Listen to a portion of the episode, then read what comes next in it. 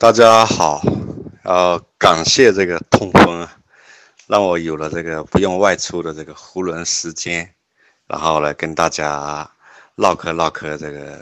呃一些学习的这个经验或者讲感悟。先跟大家呃秀一下我自己的一个一个也算是比较有意思的一个一个经历吧，呃。就是关于我练这个书法，哎，就是写毛笔字。如果有以前有在我朋友圈有逛过的，可以看到我有的时候那个秀出来的一些这个书法。这个书法呢，呃，当然是不入流的了，是在在内行的眼里看来是外行，呃，可是呢，在外行的眼里看来又是内行。所以说，有的时候呢，还是也还是有一些呃 一些。一些朋友呢，他会，呃，求叫我给他写啊，干嘛干嘛的，给他骗点酒喝，骗点烟抽什么的，哎，我这个书法哈，我是读初二的时候，呃，开始练，呃，当时的话呢，我是跟我的同桌，我的同桌呢，他是呃山东人，当时两个人呢一起在练。练的话呢，我们两个人都有都有一个呃不分上下这样的，呃，然后也都很努力，都谁也想力争上游。然后当时练的话，就是像所有这种练书法的常规的这种人练法，都是拿着字帖，然后呢去练，去那个就是一个笔画一个笔画，先从笔画这样练起，注意非常注意这种细节。呃，然后的话，非常谨慎、非常小心的去去临摹这个字帖。然后有一天我自己在家练的时候，呃，那正好我哥哥的一个同事过来，然后呢，他就不也不不是很当一回事的，就跟我说了一个说法。他说：“他说练字不要练笔画，他说你不要练笔画。”他你直接就练结构，哎，你就不要管了笔画怎么写，你就站起来，然后从大字练起，然后旧报纸拿来，然后你就把字的结构先练，呃，那为什么呢？他的理由是，你结构先练的话，你的字就可以心可以站起来了，就可以站得起来了。那站起来的话呢，你的字呢就可以用，可以拿来用了。那你拿来用的话，你这个就非常容易的。能够更多的锻炼机会，跟这个呃感觉就不一样。那当时这个也是鬼使神差，后面的话我就真的我就听了他的，呃，然后包括从那时候起一直到现在，我就再也没去练过笔画了，然后我就开始练这个结构。练这个结构的话呢，一段时间之后，然后真的这个就。我跟我同桌，原来的话呢，应该来说两个人是，呃，不分是没有什么区别，进度进度上没什么区别，但是一段时间之后的话呢，我跟他区别出来了，也就是说我已经可以，我写的字呢，呃，你去看它细节的时候，呃，不好看，就有点像我们一些这种数数美术里面的这种这种速写，或者说这种抽象派一样的，就你去看它这个细节都不好看，但是它整个字。的篇幅跟单个字的话，那他都确实都站了起来。而我那个同学呢，他一笔一画的练着的时候，他这个呃笔画的细节很好看。但是他就是说，如果来来写具体要写的时候，脱离掉字体来写的时候，他就一眼看去的话，就整体的话是不好看。我们当时读书的时候是在农村。在农村的话呢，就是说在有的时候经常呃，比方说这个需要写一些这种毛笔字，有的时候写呃小的宣传标语了，或者说那个村民在自己的这种工具上写上自己的这个这个呃记号记号，比方说呃谁家的呃什么什么哪一年哪一月添字的，就是说经常会有的时候要用到那个写字。那因为的话呢，我跟我的同学这个这个在作为都会写毛笔字的时候，那人家在选择的时候，就选择这个教谁写的时候，呃，他都倾向于叫我来写，包括学校有的时候偶尔要写一些标语，他也叫我来写。因为这标语的话，呢更重要的是整个这个篇幅跟单个的字，呃，而不是在于笔画细节。那这样的话呢，我就得到了非常多的这种呃，这种这种秀出来的这种机会。呃，其实人都是很虚荣的吧，何况小孩子。呃，那当这样子的话呢，就呃有这种机会在那边挥毫，然后呢，这个边上呢大家在围着看。那有的时候帮农民写的时候呢，农民那个呃这些叔叔伯伯啊，这些什么什么阿姨大婶啊什么的，呃，他们就会在那边上这这这在赞叹，哇，好啊，写的好啊，这小孩子真真真不错啊，等等的。还会帮一些这个念经的这些老人家呢，会帮他们写一些这个这个这个经的经文的记号什么的，然后他们有的时候会奖励我们一些糖果或者什么什么东西的。那这里面这些东西哈，我们也不要小看这种虚荣心，它其实就起到了非常大的一个正面的一个作用。正面的作用呢，应该我想主要在两方面，一方面的话就是让我有更多的实操实战。呃，练习的机会，这个是一个非常直接的。呃，那第二个的话呢，就是说，它让我对这个呃书法的这个劲头，这个这个性质啊，更更浓了。这是第二个。那第三个的话呢，它让我一个掌握这个就是练习书法的一个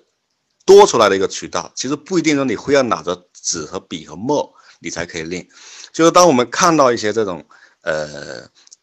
贴在墙上，或者说人家招牌上，或者说这个呃电影上的时候，一些这种这种书法的时候，我们会在会在心里面好像有一个，就是说在揣摩它的这种结构跟这个笔法，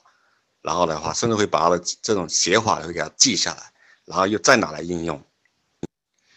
然后这样子的话，练习的劲头就更足了。那还是走这个路径，就是练结构。后面的话就是说有逐渐的话，后面到工作之后，旧报纸非常多。因为以前的话呢是买孙子是根本买不起，然后就旧报纸继续练。呃，练的话，后来这里过程中又一次，呃，有一个很无意中的这个，呃，也算是这个这个一一语之师吧，就是一个同事。他是会，他有另一个说法，那他是没有特地来指点什么东西，他就跟我在边上看的时候，他就说了两点，一点的话，他说，他说写书法的话呢，这个结构上呢就四个字，上紧下松，哎，这个我觉得很受用，给记住了。然后呢，第二个呢，他看到我当时练隶书的时候，他就讲，他这个隶书足主要的笔画就是一笔。然后这样子的话，什么藏无并卧、阴不双飞这种专业术语他也没讲。就是这么说的话，我对我来说的话，有点这种豁然开朗的感觉。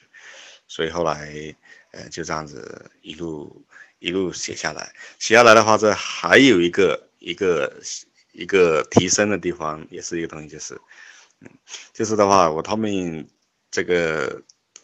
条件相对好一点。然后我在练习这个书法的时候，我就。不再用这种，呃，绘纸或者干嘛的，我就把每一个练习，我就直接用宣纸，呃，然后呢，每一个练练习我都当成作品，然后来写，呃，那这样子的话，也就是说，这应该来说，这个可能像好像火箭的这个三个三个梯级一样的，通过这个三连跳的话呢，这三个让我的话一些字，我就可以拿得出来，可以给人就挂在墙上，呃，然后呢也能够混得过去。刚才我们说的这个是我自己真实的这种经练练这个书法的真实的经验跟一个感悟。那其实的话呢，我折射到这个九型人格这来，我可以讲哈，九型人格的话呢，我是完完全全是自学的，就等于说从二零一四年开始接触之后，然后主要是呃，我就说没有去呃。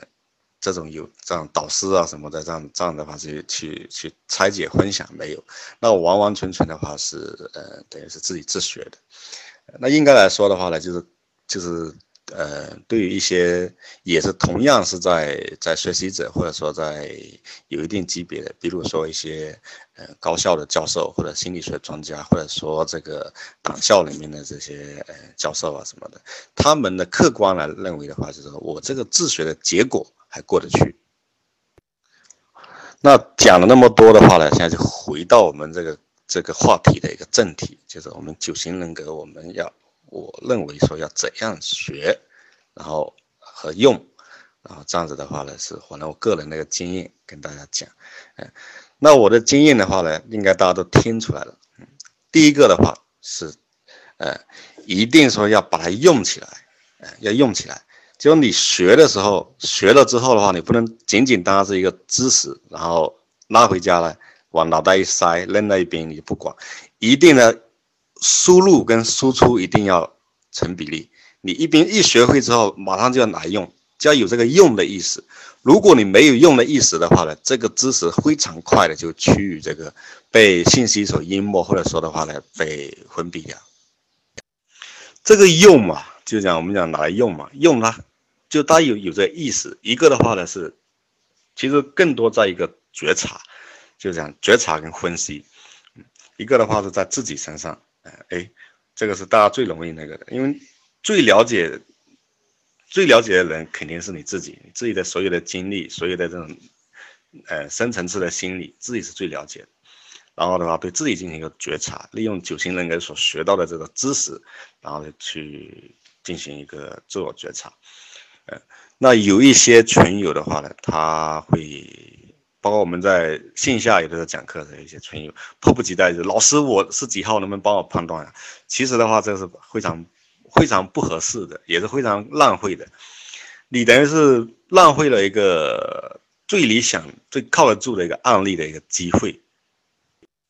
所以呢，我通常的话，我都会建议这个呃大家呢，呃，先根据你现在所学到的这个知识体系的话，你。判断你自己是几号，嗯，那这个是很重要。那就是说大家先拿自己作为一个实例，觉察、自我觉察，恍惚的去判断自己是什么号码。然后的话呢，再从自己身边的人，呃，这个父母啊，呃，兄弟姐妹啊，呃，爱人啊，孩子啊，然后你再去判断。呃，当然这个判断不是说你迫不及待就给他去贴上号码。你在判断，你就说自己在这边恍惚的在揣摩，然后的话，你这个这个你在判断过程中，你难免要拿书来对照，或者说就再去听这个语音，哎，那你这样的恍惚恍惚的来回之后，你的知识必然得到了巩固，也必然得到了融会的贯通。这个用哈，不是说叫你自己默默的在用，哎，那个第二个的话呢，可能也是跟传统价值观比较。不一样的，我认为啊，要秀起来。呃，我们现在是小半桶小半桶水，呃，半瓶醋，小半瓶醋。其实这个时候来讲，半瓶醋换蛋，其实这个时候的话是更应该去换蛋的，因为我们真正我们已经快满的时候呢，我们就要做这个低下头的这个呃倒水了。那个时候的话，应该是呃要更沉默，更那个，更更专业。不能说是秀，但是的话呢，早期你没有，你还没有成太多的成成就的时候，你要去一定要去秀，一定要去显摆，要去放荡，呃，这就像我练书法那个时候，呃，一有机会就毫不客气的，人家一叫我们就很乐意的去帮人家去写，甚至有时候在墙上去写这个都都是写，然后顶着大太阳也去写，这个的话就得到了一个锻炼的机会。那你如果不去行摆的话呢，人家不知道你你会这个，呃，也不会要跟你来互动。呃，就像我当时，呃，九型人格，我我一接触了，一学完，我就马上一有机会的时候，我就，呃，跟周围的一些朋友，我就开始开始开始来分析这个东西。那因为为什么？因为他有的人的号码，有的号码他是属于很典型的，而且他的话是很非常明显的。那我们有的时候分析一下就非常对，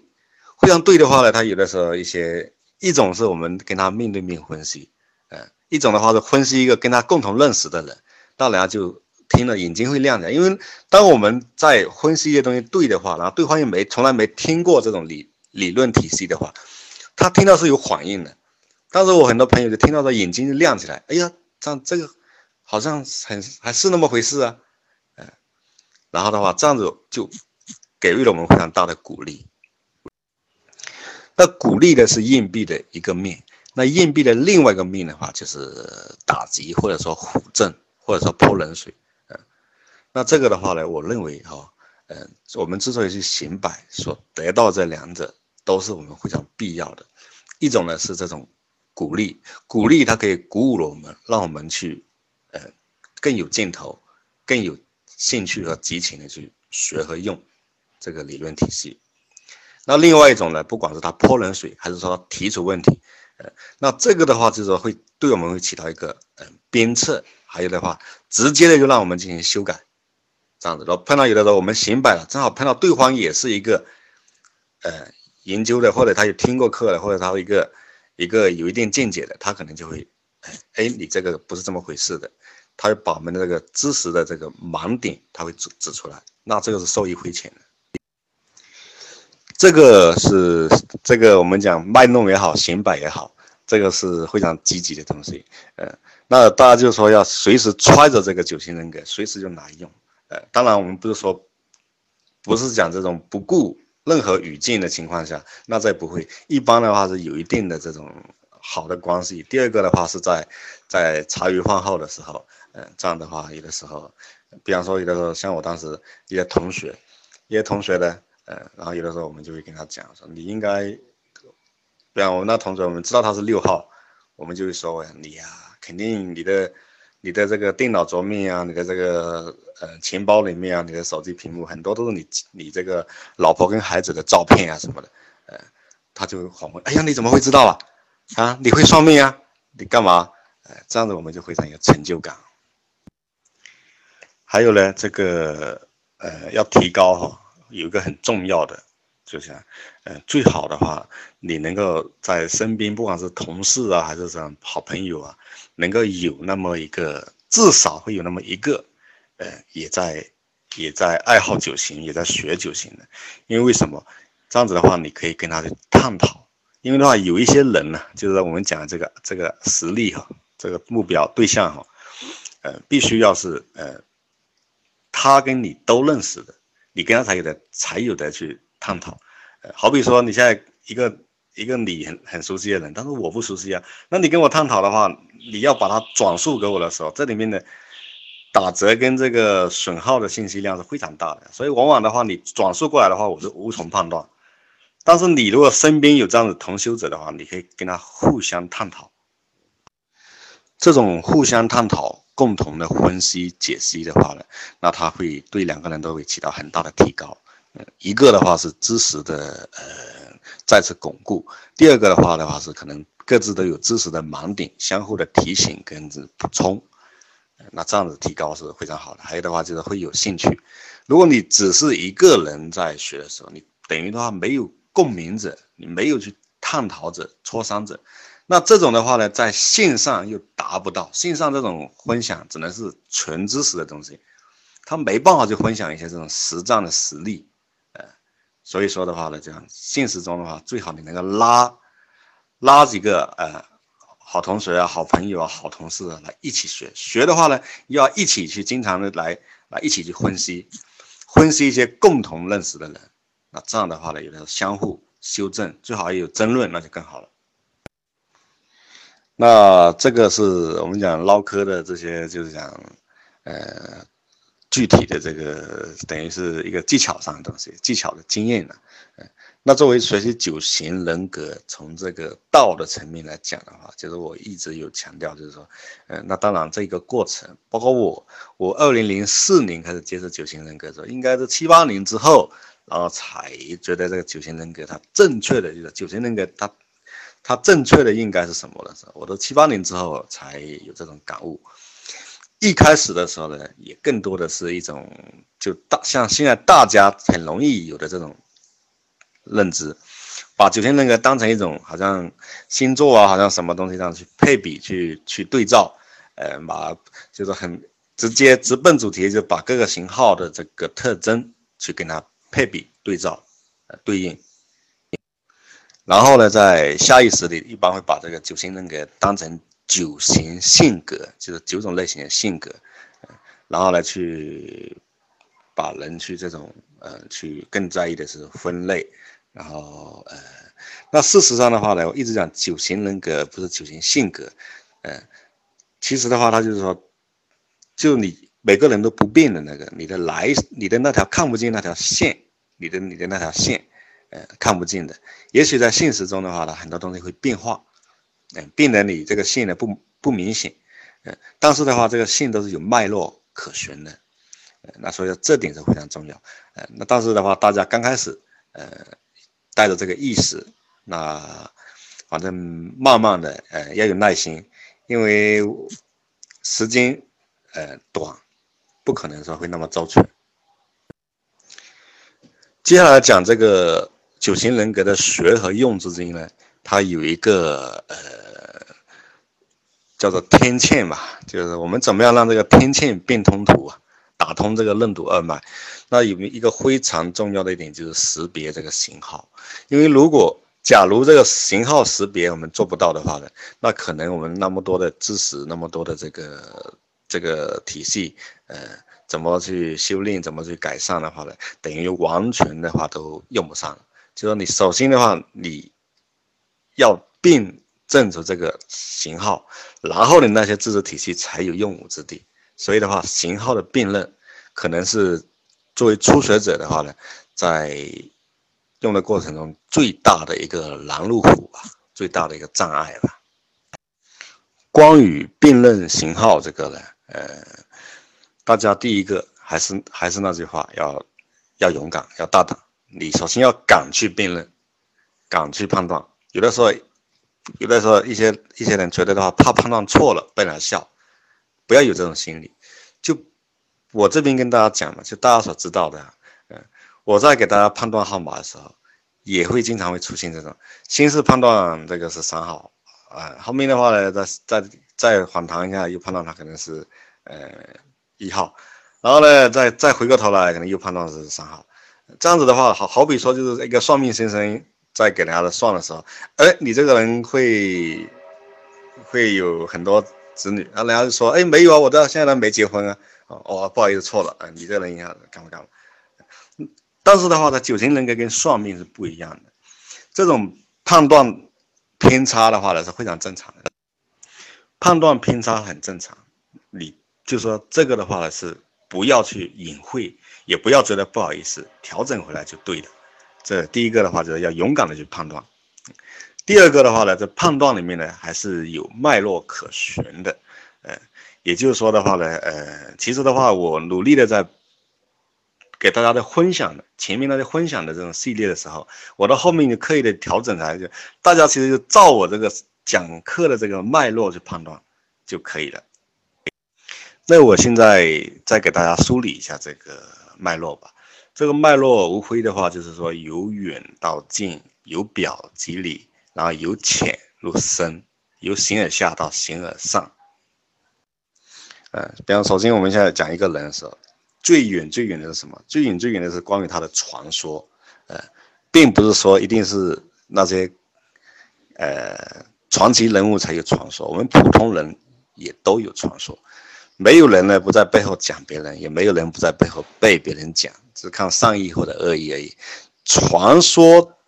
传播着的说法就是传说。当你谈起跟朋友谈起某一个人的时候，呃，那不然你问了，哎，这个人怎么样啊？或者说你没问了就已经在讲了，呃，那你这传说里面就有一些信息在里面。比如如果讲那个人，哇，那个人是。黑领包公啊，呃，然后这个太有原则性了，你可能判断这个就是一号。如果人家一讲到这个人的时候的话，他还没说的时候，他就他的下意识的嘴角就笑起来的时候，哎呀，那个人是个开心果，那个那个超级可爱，这个很可能是七号。如果说说到某一个人的时候，哎，那个那个老老老好心生，好好心生，和稀泥的老好人，那可能就是九号。那如果说到某一个人，哎呀，那个人他都对外面很强悍，家里面怕老婆的，被老婆管的死死的，哦，你这个判断这非常有可能是六号，而且是缓六，等等等等，嗯，然后呢，这个传说之外，我们现在就要来见到这个人了。见到这个人，你就几个方面，第一个他的穿着着装嘛，嗯，那着装我们讲讲的非常非常职业化的，嗯，非常整洁的，嗯，那这可能是什么号码？那非常这种随意的修行的，又可能是什么号码？嗯他这个着装，那脸上的表情呢？嗯，表情呢，它是属于生动还是属于这个呃矮板？呃，那还有眼神，眼神呢是是比较躲闪的，还是比较逼人的，还是比较锐利的？呃，还是比较带有笑意的，还是比较温和的，还是比较关心的？嗯，那这个这个眼神，然后还讲话的口气，呃，是细声慢语的，还是粗声大气？会不会撞击耳膜？然后他的这种姿态，呃，是坐得很很很严肃啊，很很有板有眼的，姿势不变动了，还是平缓的调整这个身体的这个姿态，还是说呢，像一个一一滩烂泥一样的贴在沙发上的，呃，然后还有的看他有的都是是，嗯，抱自己抱胸呢，插在裤兜里的，还是会挥舞着手手势，或者说呢是爱跟你做肢体接触了，哎，等等。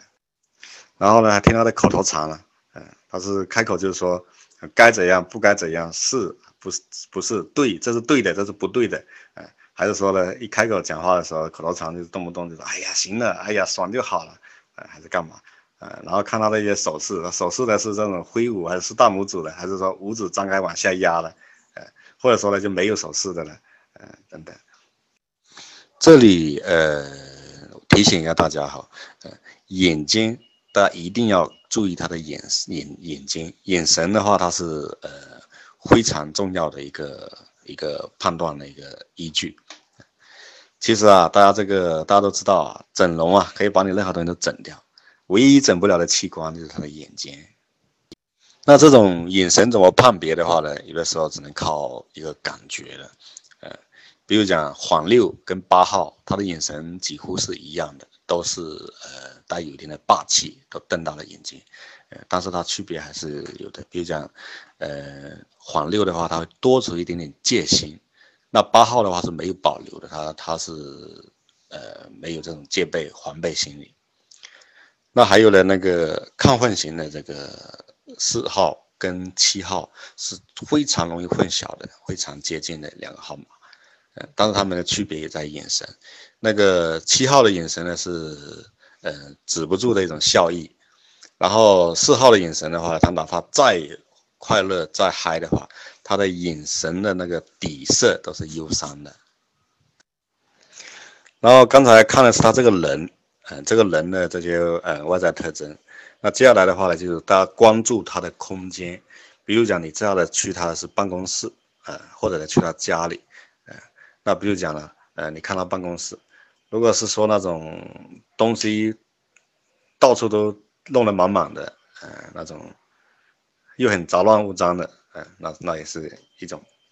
那如果收拾的非常整齐的，又是一种。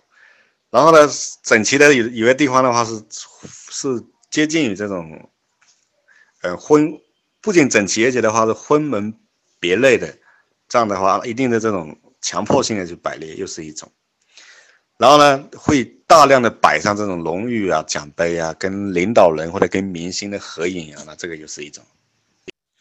然后呢，办公桌上呢放着这个家人的照片啊，电脑屏幕上是家人的照片啊，等等的，这个我们前面讲过了，这个的话肯定是六号，六号可能性很大。然后到他家里去的话也是一样，你看他是。呃，家里是整洁的，还是说，嗯，到处都是东西的，还还是说他是，呃，注重的是牢固的，还是注重的是豪华，还是注重的是这种呃文化，呃，这个都可以做一种判断的一个呃一个层面。前面说的这些全部都是外，呃，那内的话呢，你就是说，呃，你去判断他，他所泄露出来就是他所。呃，最在意的是哪方面？他最想要的是什么？他最不愿意发生，也最害怕的是什么？这个的话呢，多多少少他在对一些事情的看法上的时候，他会体现出来。呃，比方有的人可能是在意公平，有的人在意的是安全，呃，那有的人在意的是对或者错，有的人呢，呃，那在意的是他这个呃会不会说引起冲突，呃等等。那其他的呢，就是看他一些行为的，比如讲，哎，一些还有一些观点，让他这个对于对于这种呃念不念旧啊，这种老同学、老朋友啊、老同事啊，呃，还是对对态度怎么样？或者说的话呢，对于这个呃呃各种权威人士，或者说这种求助于他人会怎么样？呃，以及他这个一些形式的这个这个风格吧，呃，就是说，当你把这些东西都全部都综合起来的时候，然后来分析的话，呃，那除非个别很很很难分析的这这些的话，那有一些就很容易就被你分析出来了。那个社会化程度很高的，就像他年纪有一定的年纪，而且社会经历的非常丰富跟复杂的，然后自我修炼能力又很强的，那这种是属于很难很难分辨的。呃，那这种当然这种，就像我们所有的东西有好咬的，有不好咬的，好吃的不好吃的一样。那这种毕竟是少数，大部分还是属于比较容易去辨别的。那碰到个别极难辨别的，这是也是对于学习者来说也是一种很好的一个练习。好，那总结一下的话呢，就是说，呃，大家一个学这个九型人格一定要用起来，第二个呢要敢于秀出去，呃，第三个呢要最好要找有同伴，现实中的同伴一起学习，一起使用。然后呢，就讲对于这个型号的判断，呃，然后呢，梳理出一个脉络，恍惚的、恍惚的，呃，练习锻炼，然后有足够的耐心，呃，其实你们现在应该来说，比我当时学习的时候是条件是好的非常多。我当时的话哪里有这样子的条件啊？呃，所以说的话呢，呃，十来年下来，嗯，才才比你们快走那么。几步而已啊，所以说大家一定要有耐心，要有恒心。那今天的这个唠嗑呢，呃，就唠到这里吧，呃，希望对大家会有所帮助。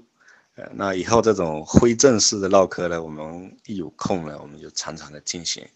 呃，然后大家在群里呢，也因为线下如果没有同伴的话，就在群里多分析、多探讨。呃，也可以，现在也可以。